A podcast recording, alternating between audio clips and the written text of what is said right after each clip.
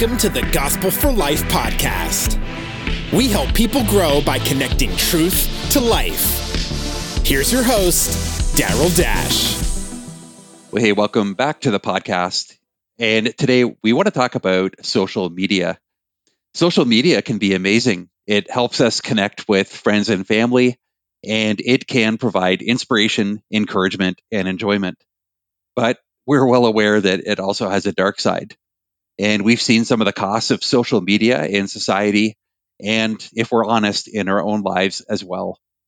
The question is how can we as Christians live well in a social media world? And today I'm excited to welcome Chris Martin. He's going to help us figure that out. He's written a new book called Terms of Service The Real Cost of Social Media. Chris Martin is somebody I've followed for a number of years, and he is content marketing editor at Moody Publishers and also does some social media marketing and communications consulting. Chris lives outside Nashville with his wife Susie, their daughter Magnolia, and their dog. Chris, I'm so glad to have you on the podcast. Thanks, Darryl. It's really good to be on, and I've uh, I've kept track of your work for a while too, and am grateful for um, the ways that you curate content and just help people better keep track of of what people are writing and doing. And so I'm I'm just grateful to be able to get to join you for the first time. So I'm, I'm glad to be here. I'm really curious why so many amazing people live around Nashville. So I wasn't planning on asking you that. Is it is that yeah. just a Lifeway effect or what is that? That's a really good question because you're right. Yeah, I think I think in terms of like the the Christian space, the evangelical space, yeah, you've got like Southern Baptist Convention headquarters is here. So like, you know, anybody who is affiliated with the Ethics and Religious Liberty Commission, like Dr. Russell Moore or like Dan Darling and Jason Thacker, so many of those folks before many of them either left that organization or maybe went remote before they even left. You know, they were working at the SBC headquarter building, uh, which was right across the street from Lifeway. So there you have, you know, two buildings that were literally across the street from one another. In fact, we could look in one another's offices uh, and and you know make faces at each other.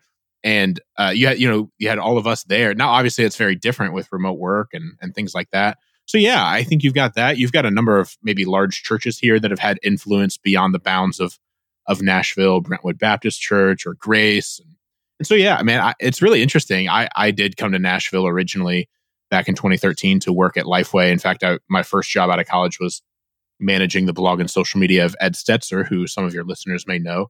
And so that's what that's what drew me here. And and then I'm grateful that I get to work for a great organization like Moody publishers now, and I get to do it staying here in uh, in the Nashville area. Though I love Chicagoland, and uh, you won't hear me complain if they ever uh, if they ever call me up there. But I uh, I do love the people here, our church community, and and it's really great to kind of have a a leg in Nat in Nashville, which has become home, and a and a leg in Chicagoland, which is one of my favorite places anywhere well, the weather might be a little bit better in Nashville and the barbecue as well, which is two it's things. Funny. So it's funny you say that. It's really funny you say that because as you as you say that, I'm looking outside at our second five inch snowfall in four days, uh, which is seriously unprecedented for this area. But I am a northerner originally. I'm from I'm from northern Indiana, so I, I actually like winter. I like snow.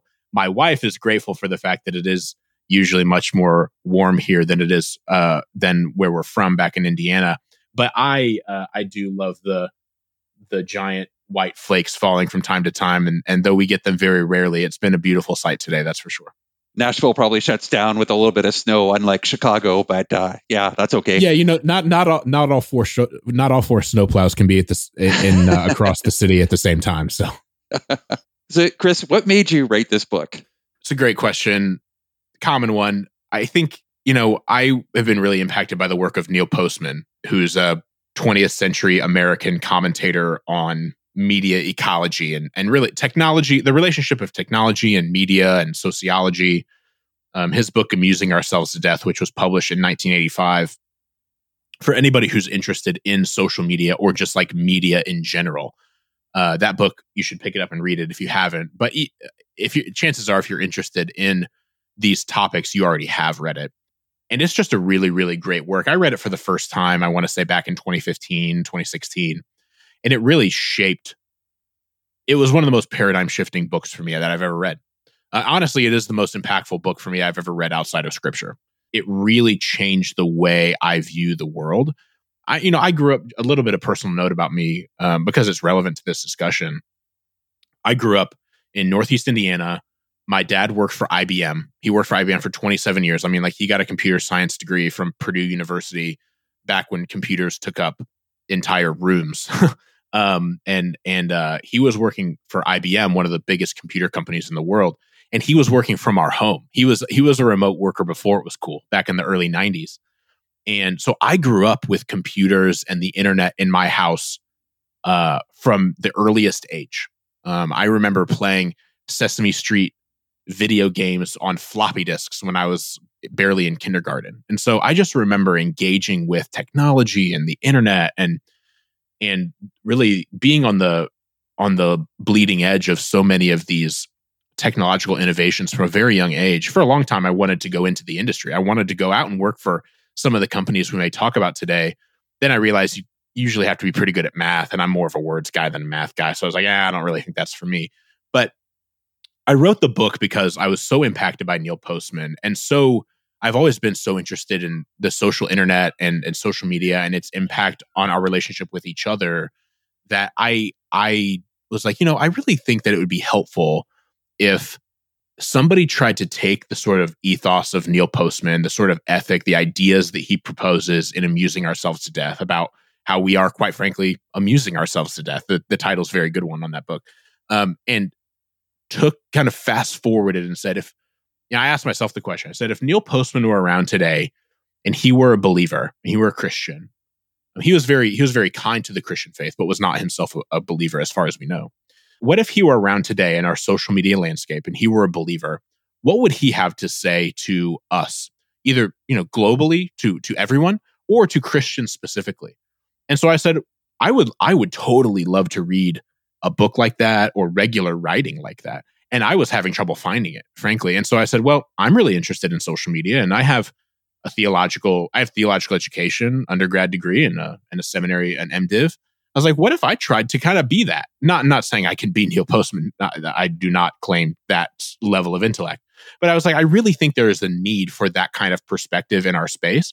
And so rather than long for it, I just decided I'll try to I'll try to be that. And so that was that really I started my terms of service newsletter, which is a twice weekly newsletter that I write. And I I proposed the book around the same time at the beginning of 2020, right around when, when the pandemic was all kind of getting going. Uh, and uh, so yeah, that's that's kind of what was motivating for for me to begin with. But and it seems like we really don't know what to do with um, the whole social media thing as much as we kind of know the concepts that Neil Postman talked about.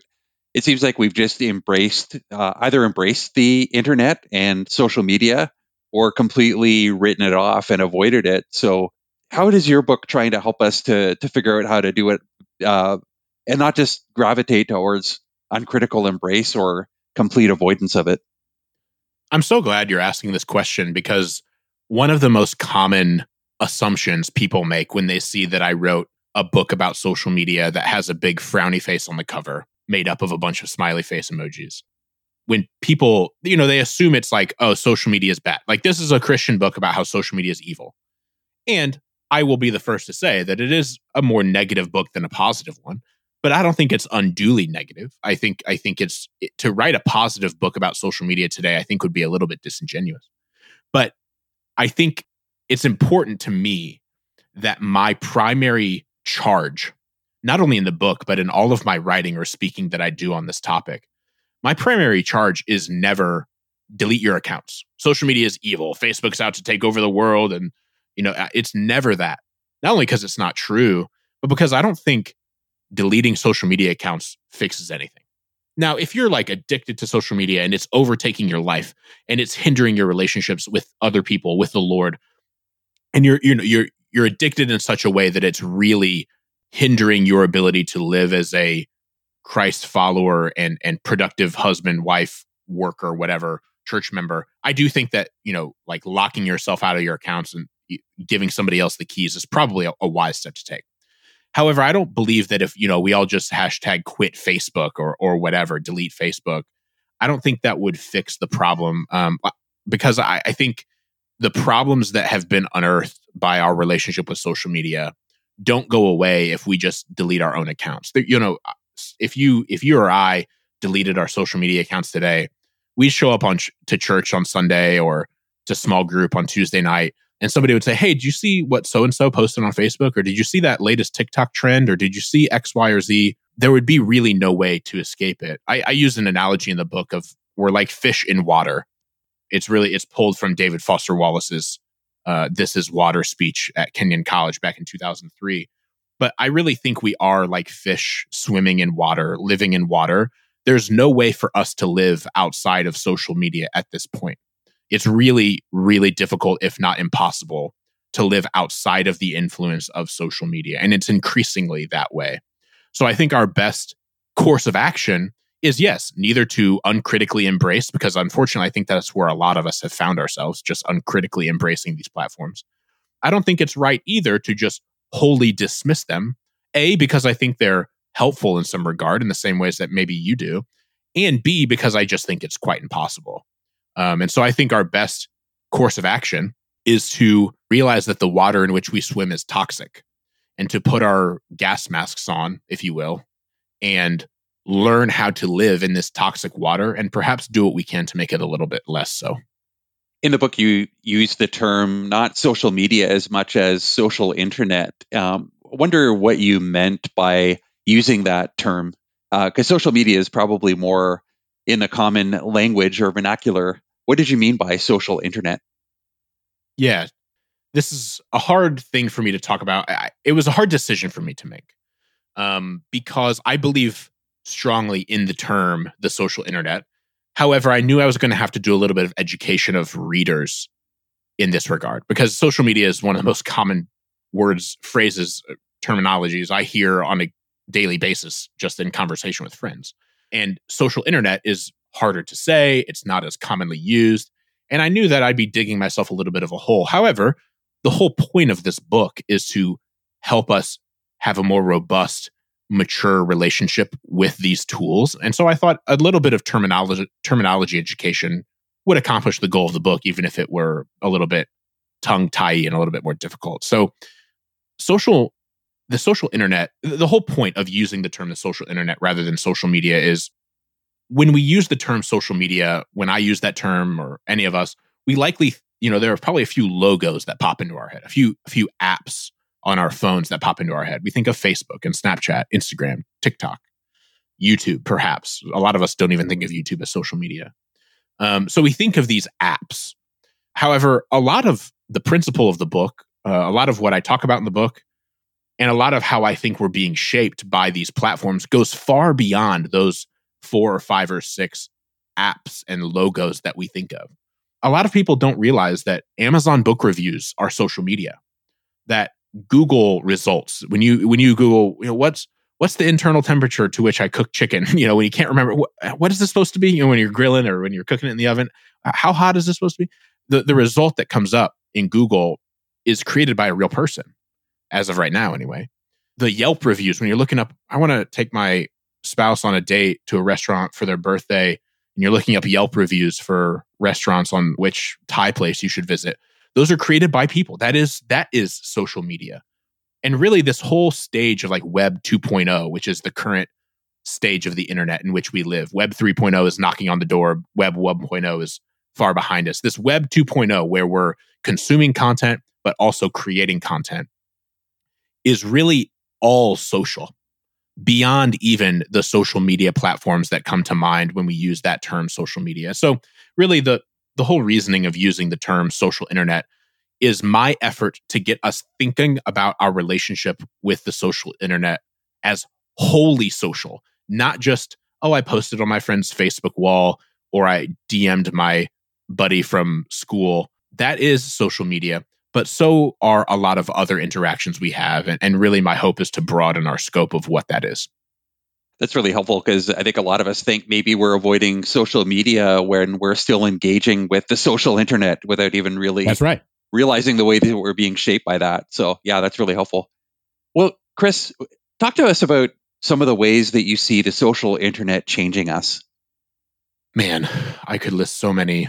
I think when when the social internet and, and social media specifically first started coming onto the scene. Let me also address one other reason I like social internet and social media. I almost think of social internet as like the utensils. If you're sitting at a dinner table, the social internet is the table and the knife and the plate and the fork. It's all of the tools you need to consume content and social media is the is the food on the plate. And so when it comes to thinking about social internet and social media, we need to understand that we're influenced and we're changed, we're discipled frankly, not only by the food on the plate, the content we consume, but we're influenced and we're discipled and we're shaped by the utensils, the tools, the literal technologies, the ones and zeros of algorithms that undergird that content that we consume. So anyway, that was another another random note that I forgot to include in that discussion. But in a similar part of that conversation, uh, some of the ways that we should be thinking, I think, about how social media is changing us is, you know, w- when social media came around, the whole pitch was that social media is a tool to make our lives better in one way or the other. Like it'll let you connect with high school friends, or you can raise money to pay for, you know, medical procedure through GoFundMe or, or whatever. The idea is that social media is a tool to serve us, but in reality, I think we've come to serve social media more than it serves us. So I think that happens because we're hopelessly addicted to social media platforms and, and aspects of the entire social internet. I, I've been in countless conversations over the years with people who feel like they couldn't quit social media even if they tried.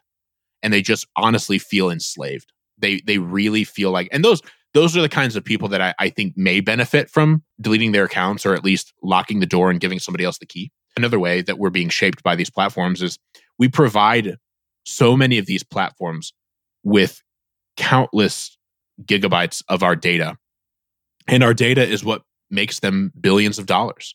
And I, I think a lot of us don't understand the gravity of the trade that we have made of our personal information for the ability to express ourselves. Like I am regularly shocked. that one of the most shocking, g- genuinely jaw dropping experiences I have on an almost weekly basis is seeing friends of mine or or acquaintances of mine that I'm connected with on social media, seeing the extent to which they're willing to give up personal details about themselves in exchange for expressing themselves. I had somebody, a friend the other day who tested positive for COVID. And this friend posted on Facebook a picture of their positive COVID test result, including their doctor's name, their doctor's address, their personal address, their phone number, the doctor's phone number, their patient ID number, and their account number at the doctor's office. I could have gone in and paid these person's bills, charged bills to them, made a, made appointments for them, and and I think, and that's not an outlier. I mean, we hear that and it's like, oh my gosh, I'd never do that. Probably, but it is amazing to me the degree to which we have become comfortable with these platforms and the amount of information that we're willing to put into them in exchange for really nothing other than expressing ourselves. My wife and I, when our daughter was born a couple of years ago, made the conscious decision at my leading, though my wife did come around on it, of not posting pictures of our daughter on the internet. I've heard too many stories of friends who have had pictures of their kids taken and, and used in ways they didn't want. I have, as you can imagine, a pretty staunch stance on data privacy and protecting, especially images of, of minors on, on the internet. And so I, we, we made that conscious decision because I, and some family members and friends are like, how could you do that? Like, aren't people mad at you? Like, you know, and we have ways of sharing pictures with friends and family who want to see our daughter that, that aren't on social media. But I said, think about if you went back to like the year 2002, 2003, and you were to tell parents back then, hey, in 10 years, it's going to be normal for you to post kids, post pictures of your kids when they're in the bathtub or when they're in the backyard playing with your dog all the time. They'd be like, that's crazy. You're that's that'd be so weird. Who would do that? And now today, if you don't do that, you're the weird one. Like people kind of look at us like, you weirdos, how are you not posting pictures of your kid on social media? I'm like, man, if you go back a decade, not even a decade, and said to people that this is going to be normal, they'd look at you like you're crazy. The third and final way that I think the social internet's really kind of changing us and forming us is we really we try to earn others' attention at all costs. Attention is the currency of the social internet. It's how we feel good. It's how we kind of get rich when people pay us attention online, we really feel most alive. I think one of the reasons we keep coming back to social media, even though we see plenty of data that say it's not good for mental health and perhaps we have personal experiences of how it's not good for mental health. I think part of the reason we come back is social media offers us the incredibly alluring ability to feel other people's love and to feel other people's affirmation and to be paid attention and to get this general vibe, this feeling that we matter and that that we're valuable. We get that feeling and we do not have to be vulnerable. We do not have to let people know who we truly are. I, I think a lot of us are just really afraid of being truly known. We're really afraid of in like true intimacy, but we want the payoff of intimacy. We want that feeling of being loved and affirmed and cared for. And I think the social internet for so many of us, and myself included at various stages in my life, I'm no paragon of virtue here. Um, so many of us want the encouragement and the affirmation and the feelings of love that we get from engaging with people online, the likes and the retweets and the other pats on the back that we feel without the cost of vulnerability and intimacy. Because the, the vulnerability and intimacy of of true embodied loving relationships can just be too burden too great a burden to bear and frankly too scary i think for a lot of us. That's really helpful help us ex- understand maybe how web 3.0 or the metaverse uh, whatever you want to call it uh, is going to drive some of these trends even more. Uh, i i know a lot of people who are even trying to understand what it's going to look like and uh, other people who are trying to say don't panic you know there's good things about it. How do you see these trends accelerating with web 3.0 i'm starting to pay a lot more attention to web 3.0 i'm in a i'm in a group text message with a handful of christians who are thinking about this topic and one of the guys named the group the non-fungible tokens which i think is just hilarious if you know like what nfts are are non-fungible tokens uh, and he called this group the non-fungible tokens and so it's a text message group where we share articles that we're reading or thoughts that we have about these various developments. I, I am I'm uh, simultaneously encouraged and discouraged by what I'm seeing in development of Web three. If if you're not if you're listening, and you're not familiar with Web three. Um, I could I'll, I'll give some tertiary like some surface level explanation of it, but there are a number of great podcasts and things that you can read, listen to, and read about this this evolution of the internet. But really, if you're listening and you're like, "What's Web 3? Um, it's like the decentralization of the internet, ideally. So it's like where Web 1.0 is here's what the internet was like, you know, in the 80s, 90s, where most of us were just consuming content. Most of us were not creating content for the internet. We were just going on to read or sometimes eventually watch content. Web 2.0 is the internet stage kind of that we're in now, where you're both reading content on the internet and writing content on the internet. So it goes from read to read, write. That's web 2.0 and that's the social internet right? That's where we're at. That's where we've been since the late 90s early 2000s with the earliest iterations of social media and, to where we are today. And that's obviously where a lot of my focus is is web 2.0 web 3.0 is is similar to web 2.0 in that there's plenty of consuming content and creating content but instead of and this is the ideal i i remain skeptical as to if it will actually happen this way but the ideal is that instead of a few major companies controlling the internet in the future, like Google and Facebook do today, everybody will share in the ownership of the future of the internet. So, where today on Facebook, if you went on and posted, hey, here's what I'm having for dinner tonight, or here's a really interesting article that I read.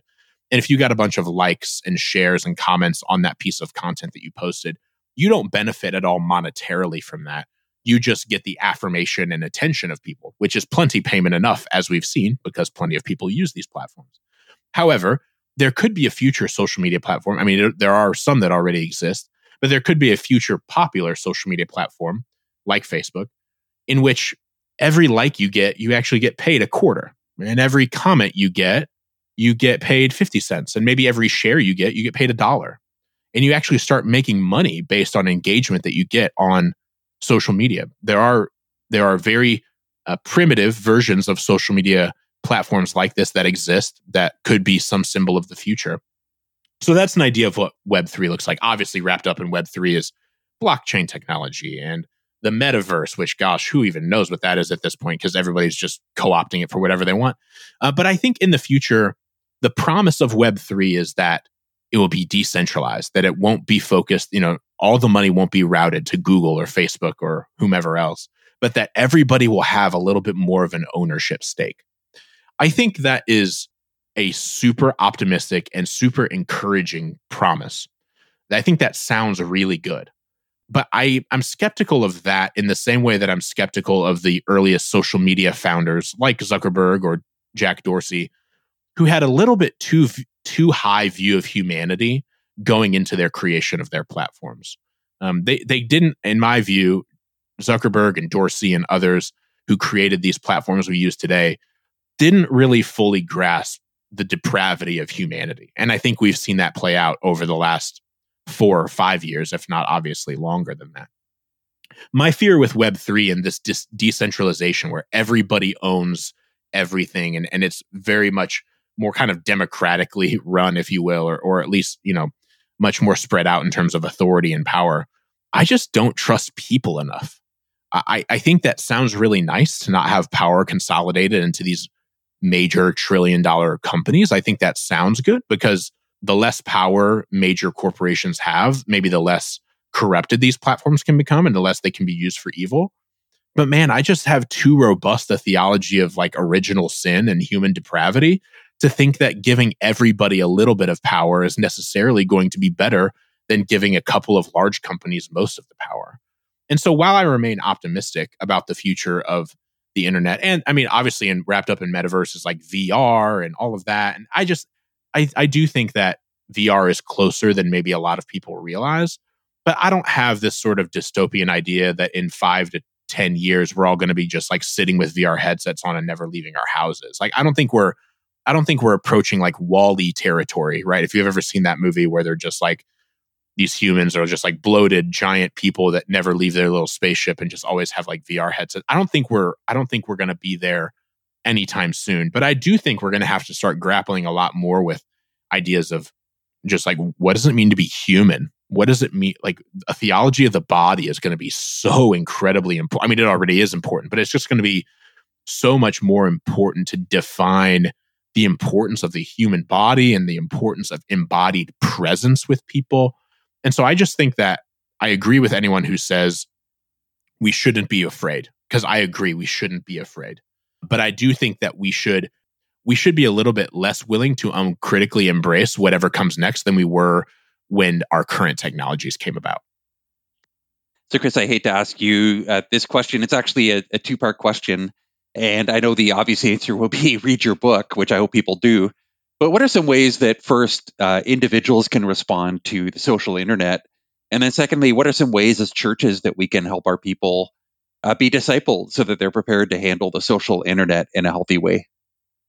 I think one of the most important things we can do is to just slow down it, individually. I'll speak to individuals and I'll speak to churches. Individually, I think we just need to slow down in our quick adoption of these platforms. And I say this again as someone who is a chronic early adopter. I was on TikTok back in 2018, long before it was popular. I don't say that to sound like hipster and cool. I just mean like I, I'm an early adopter as much as anybody. So I understand the draw of checking out these platforms super early on before they're kind of mainstream. But I think we should be very careful to ask a lot of questions of these platforms before we wholesale embrace them. Neil Postman is famous for asking a question of any technology. He said, Whenever I've come across a new technology, I always ask the question, to what problem is this technology a solution? And I think we should always be asking the question, to what problem is this social media platform a solution? What problem is this solving for me? In a recent article in my newsletter, I wrote just how to how to handle social media more wisely going into this this new year 2022 and um i i said that we should always we should ask questions like what am i hoping comes out of my relationship with instagram? Or what do i hope that twitter can accomplish for me in my life? Like what's my goal here? Like what's the point? Because i think intentionality is everything and I think that applies to a lot of areas of life, frankly, that we get in a lot of trouble if we just let life happen to us rather than if we try to affect change, like take intentional hold of of what we're doing in our lives. Um, and so I think we should we should resist l- just letting social media and the social various aspects of the social internet just happen to us. Maybe we should accept a few a few fewer terms of services, I guess you could say, and and leave notifications off a little bit more frequently. Don't just say yes to everything. Um, so that's what I would say personally. Again, I'm not saying delete everything. I'm not saying log off. I'm just saying we ask a lot of questions of people who influence our kids. You know, we we probably put our schools through the ringer on what they're educating our kids about. We if our pastor is preaching something kind of sketchy, we're like, hey, I don't really know about this. You know, we might we might need to look somewhere else or or at least press our pastor. Why'd you why'd you say that? I don't really know if that's biblical. We, you know, we're critical in a lot of areas of our. Life. I don't think we have a problem using critical thinking in certain areas of our lives, but I do think we have a problem using critical thinking as it pertains to our relationship with these platforms. And I just think we should have a little bit better critical thinking skill for pastors or churches, for church leaders, people who have some sort of influence in the local church. I think first we, because I I can't I'm, I lead the small group a small group at my church and I help lead the student ministry. Um, I think first we definitely need to check ourselves. You don't have to have a perfect relationship with social media to help lead others to improve their relationship with social media. Okay, and like no none of us have a perfect relationship with these platforms. So don't don't feel like you can't say anything because sometimes you use Instagram too much. Just ad- admit that you are, you know, don't don't be prideful. Like admit the fact that you're not perfect. Um, but then understand that almost everyone you lead in some respect is being influenced by these platforms. They may not even have an unhealthy relationship with them. They may just have an they just may be influenced by them in an undue way and in ways that maybe lead them down paths of foolishness than paths of righteousness and wisdom. Um, so recognize that everyone you lead in some respect is probably influenced by these platforms in some way. And then here's another thing that's kind of a new revelation. A little bit of it is in this book, but I'm actually working on a, a second book for next spring that'll delve into this topic a little bit more. What I've learned very recently is an increasing number of people really do not see what they do on the internet as real life. I spoke with a few pastors recently, and all of them actually gave me similar stories of times in which they talked with a church member about something that they saw the church member post on social media. And one of the examples was the church member was out of line and, and, posting something they really shouldn't have on social media, and the church leaders had to confront that person. So obviously, that's going to be a tense conversation. But another one of the conversations that a pastor had with a church member was the church member posted, Hey, I'm, I'm really having a tough day, tough week. I could really use some encouragement and some prayer. And a church leader reached out to that person, you know, about, about that post, about if there's a way that the church could support them. And in every case that I was given an example of, the church members were offended and hurt that the church would reach out and wow. talk about what the church member posted on social media, both in the situation in which the church was trying to help and support, and uh, perhaps a bit more understandably in which the church was trying to correct and and and provide some provide some uh, correction and, and, guidance, I suppose you could say, and, and discipline. And I was kind of shocked. I was like, "Wow, really?" And and the pastor, especially of the of the one who was trying to help and support, said, "Yeah, the the church, the woman in our church said." What I do on social media is none of the church's business. It's not it's it's private and it's between me and my social media friends. I don't want the church to be involved. Wow. And and I've actually learned it just in a few conversations with other other pastors since then like have you heard anything like this in your churches is that this is actually quite common. Um, that people sort of feel like who they are online is disconnected from who they are offline. And unfortunately, who they are online is sort of becoming a primary persona, and who they are offline is almost more downstream and derivative of who they are online. So it's like the real and the physical is taking the back seat to the virtual and the and the digital.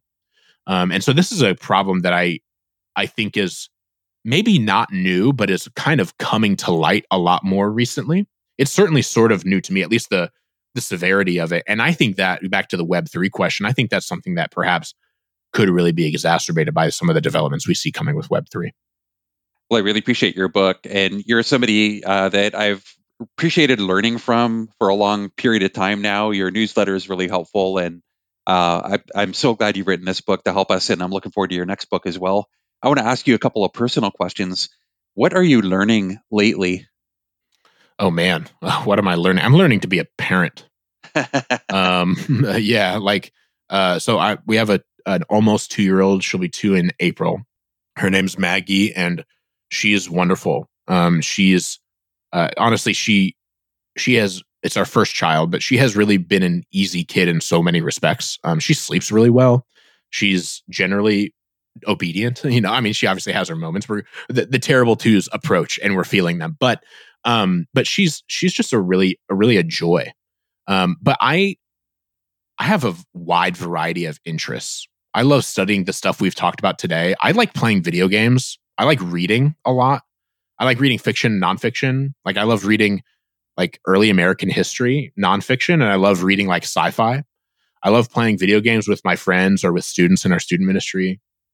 I, I have so many varied interests that the the wrestle of like the the kind of boxing match between maintaining my own personality and my own hobbies and some measure of personal time while being a faithful employee, church member, husband, and now parent um, has just been a fight. Like I've I've been getting up earlier in the morning so I can have more personal time in the morning to not only do my devotions but read a book that's interesting to me um, so that I have time to spend time with my wife in the evenings and my daughter when I get off work. And so, honestly, like one of the things I'm learning most right now is, frankly, outside of a lot of the subject matter we've talked about, it's just like learning how to balance my interests and engage them while also not prioritize them over my responsibilities as a husband and a father.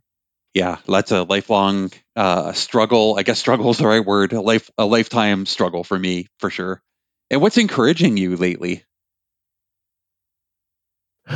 what's encouraging me lately?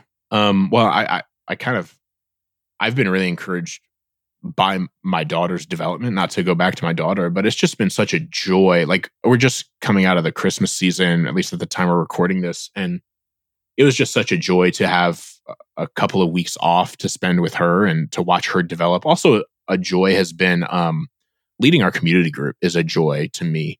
Um, we just have a small community group. It's three couples and and a, a single woman, um, and it's man, it's been so wonderful to see. We've been this we've been with this community group for three or four years now. With through COVID, we've walked through that together. Um, we had we had a daughter at the beginning of COVID. One couple had a child in October, and another couple just had a child at Christmas. And so it's um it's been really fun to you know, I, I, want to move as few times in my life as possible. I, I want to live in as few houses as possible, live in as few towns as possible. And like, I really hope that I never have to leave this group. This is a group of people that I want to bury me, you know?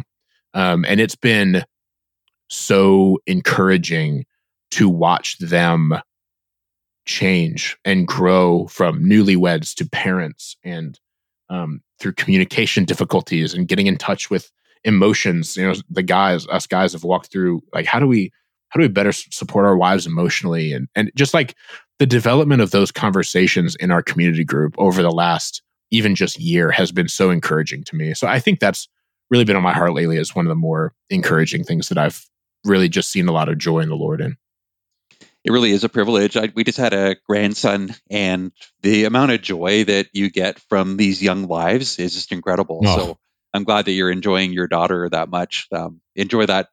Uh, I mean, this is so such an old person thing to say, but it really is true. Those years go by quickly. So, yeah, sure. enjoy every moment of it. Um, and I'm excited. Your book comes out which date?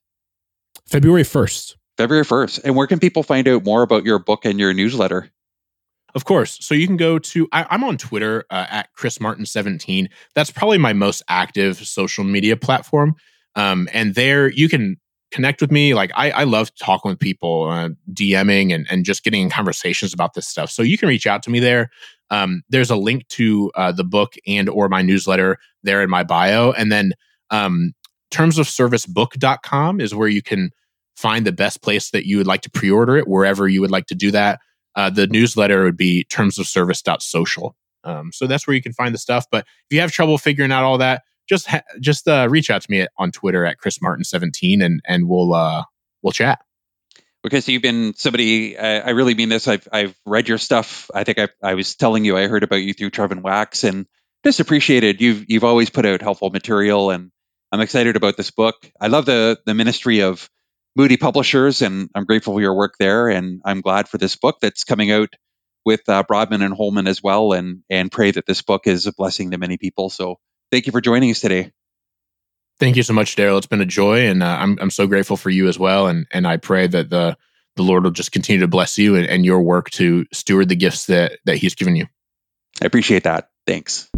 Hey, thanks for listening to the Gospel for Life podcast. If you're interested in growing and helping others grow, please check out our monthly newsletter. Go to gospelforlife.com slash newsletter. And please don't forget to leave a review of this podcast on your favorite podcast platform. Thank you.